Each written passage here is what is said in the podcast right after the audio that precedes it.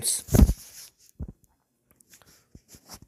మేఘాలోకానికి మీకందరకు కూడా పునః స్వాగతం. ఈరోజు కాళిదాసు మేఘం యొక్క ప్రయాణ మధ్యలో ఏమేం జరుగుతుంది దాన్ని ఎలా స్వీకరించాలి అని చెప్తూ ఉన్నాడు. దాంట్లో అంతరార్థం కూడా చాలా సుమధురంగా ఉంటుంది. స్వయ్యాయత్తం కృషిఫలమితి భ్రూవిలాసానభిఘ్నై ప్రీతిస్నిగ్ధైర్జనపదవధూ లోచనై పీయమాన సద్యశీరోత్కషణసురభి క్షేత్రమారుహ్యమాలం కించిత్ పశ్చాదవ్రజలఘుగతిర్ భూయ ఏవోత్తరేణ ఇక్కడ కాళిదాస్ చూశారంటే నువ్వు ఆ యొక్క చిత్రకూటాద్రి నుంచి కొద్దిగా అట్లా ఉత్తరంగా పైకి వెళ్ళినప్పుడు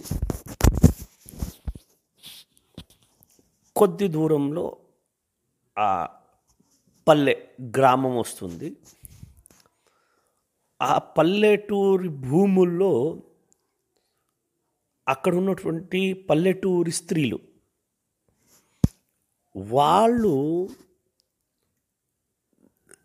నీ రాక కోసమే వేచి ఉంటారు. ఎందుకు అంటే నువ్వు వచ్చి నాలుగు చిలుకులు రాలిస్తేనే దాని నుంచినే వ్యవసాయం.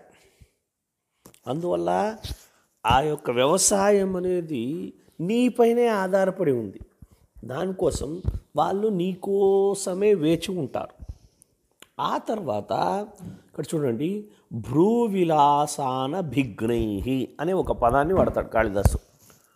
భూవిలా భ్రూవిలాసాన భిఘ్నై అంటే పట్టణాల్లో ఉండే స్త్రీలకైతే తమ ఒక్క కంటి దీని ద్వారా అవతల ఉండే వాళ్ళపైన ఇష్టాన్ని కానీ ఆ అభిప్రాయాల్ని కానీ వ్యక్తపరిచేటువంటి ఒక సామర్థ్యం ఉంటుంది.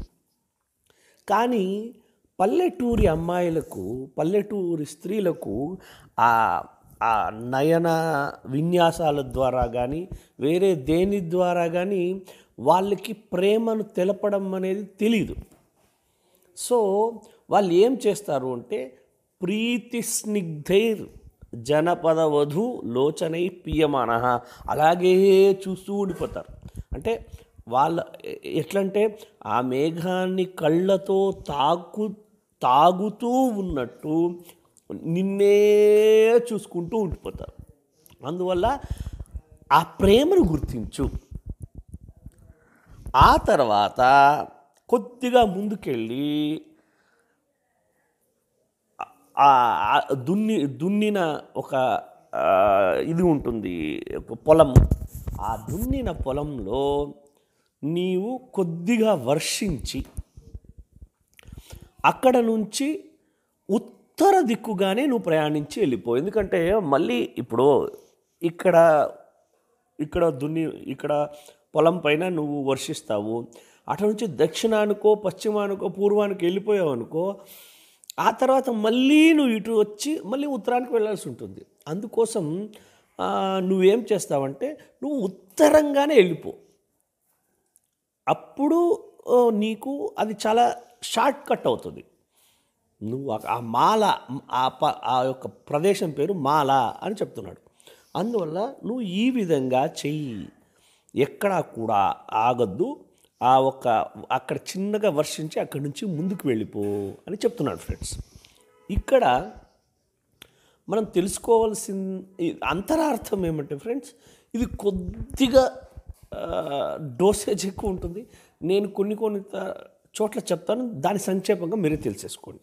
ఇప్పుడు మీరు చూడండి ఒక విటుడు అంటే ఒక ఒక ఒక యువకుడు కానీ ఒక పురుషుడు పల్లెటూరికి వెళ్తాడు. పల్లెటూరికి వెళ్ళినప్పుడు నువ్వు ఆ యొక్క ఎదుట ఉన్న స్త్రీ కానీ యువతి కానీ తన యొక్క హావభావాల ద్వారా తన కళ్ళ ద్వారా ప్రేమను పంచట్లేదు అని మోసపోయి అక్కడి నుంచి వెళ్ళిపోద్దు ఎందుకంటే పల్లెటూరి అమ్మాయిలకు వాళ్ళ ప్రేమను పంచడం ఆ నయన నయన విన్యాసాలు వేరే విధంగా ఏమీ తెలియదు వాళ్ళకు. వాళ్ళు ముగ్ధులు. ఏ ఎలా గుర్తించాలి అంటే నువ్వు వచ్చావంటే నేను అలానే చూసుకుంటూ పోతారు. సో వాళ్ళకు పట్టణ స్త్రీలాగా ఆ భ్రూ విలాసము అంతా కూడా తెలీదు. నేను అలాగే చూసుకుంటా. అంటే వాళ్ళ కళ్ళల్లో నిన్ను కళ్ళల్లో నీ రూపాన్నే నింపుకునే విధంగా కళ్ళతో నిన్ను తాగేసే విధంగా నిన్ను చూస్తూ ఉంటారు. ఏమి? అందువల్ల దాని నుంచి నువ్వు అంటే అప్పుడు నువ్వు తెలుసుకోవాల్సింది ఏమరా అంటే నీ అధీనం వాళ్ళు. అంటే నీ ప్రేమాధీనం వాళ్ళు అనేదాన్ని నువ్వు అప్పుడు గుర్తించాలి. ఆ తర్వాత సద్యశీరోత్కషణ సురభి క్షేత్రమాలుహ్యమాలం.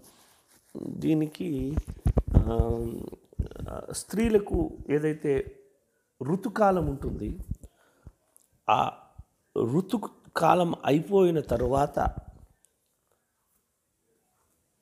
అది అలం అలంకారాది శాస్త్రాలలో ఋతుకాలమైన తర్వాత వారు భర్తతో సాంగత్యాన్ని విశేషంగా కోరుకుంటారు. అందువల్ల సద్యశీరోత్కషణ సురభి అనే దానికి ధ్వన్యర్థం ఏమిరా అంటే అప్పుడు దా ఋతుస్నాతురాలైనటువంటి ఎవరైతే స్త్రీ ఉంది ఆ స్త్రీని మాలం ఆరుహ్య అంటే ఆమె ఆమెతో పాటు నువ్వు ఎలాగైనా సరే రమించు. రమించిన తర్వాత ఇంకా అక్కడే దాసుడుగా ఉండిపోవద్దు. ఎందుకంటే నువ్వు అక్కడే ఉండిపోతే వక్రప్పంతాకి వెళ్ళిపోతావు. అందువల్ల మనము ఏదైనా ఒక సంతోషాన్ని తీసుకున్నప్పుడు ఇదే సంతోషంలో ఉండిపోతారంటే జీవితంలో సాధించడానికి కాదు అందువల్ల మీరు కలుసుకున్న తర్వాత శారీరకంగా కలుసుకున్న తర్వాత తర్వాత మళ్ళీ ఉత్తరైన అంటే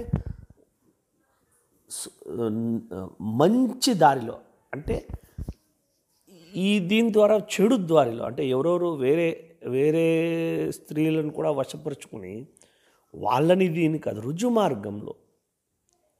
సరైన మార్గంలోనే నువ్వు పయనించు అని చెప్పి కాళిదాసు చాలా అందంగా చెప్పాడు ఫ్రెండ్స్. ఇక్కడికి ఈరోజు కథని ఆపదాం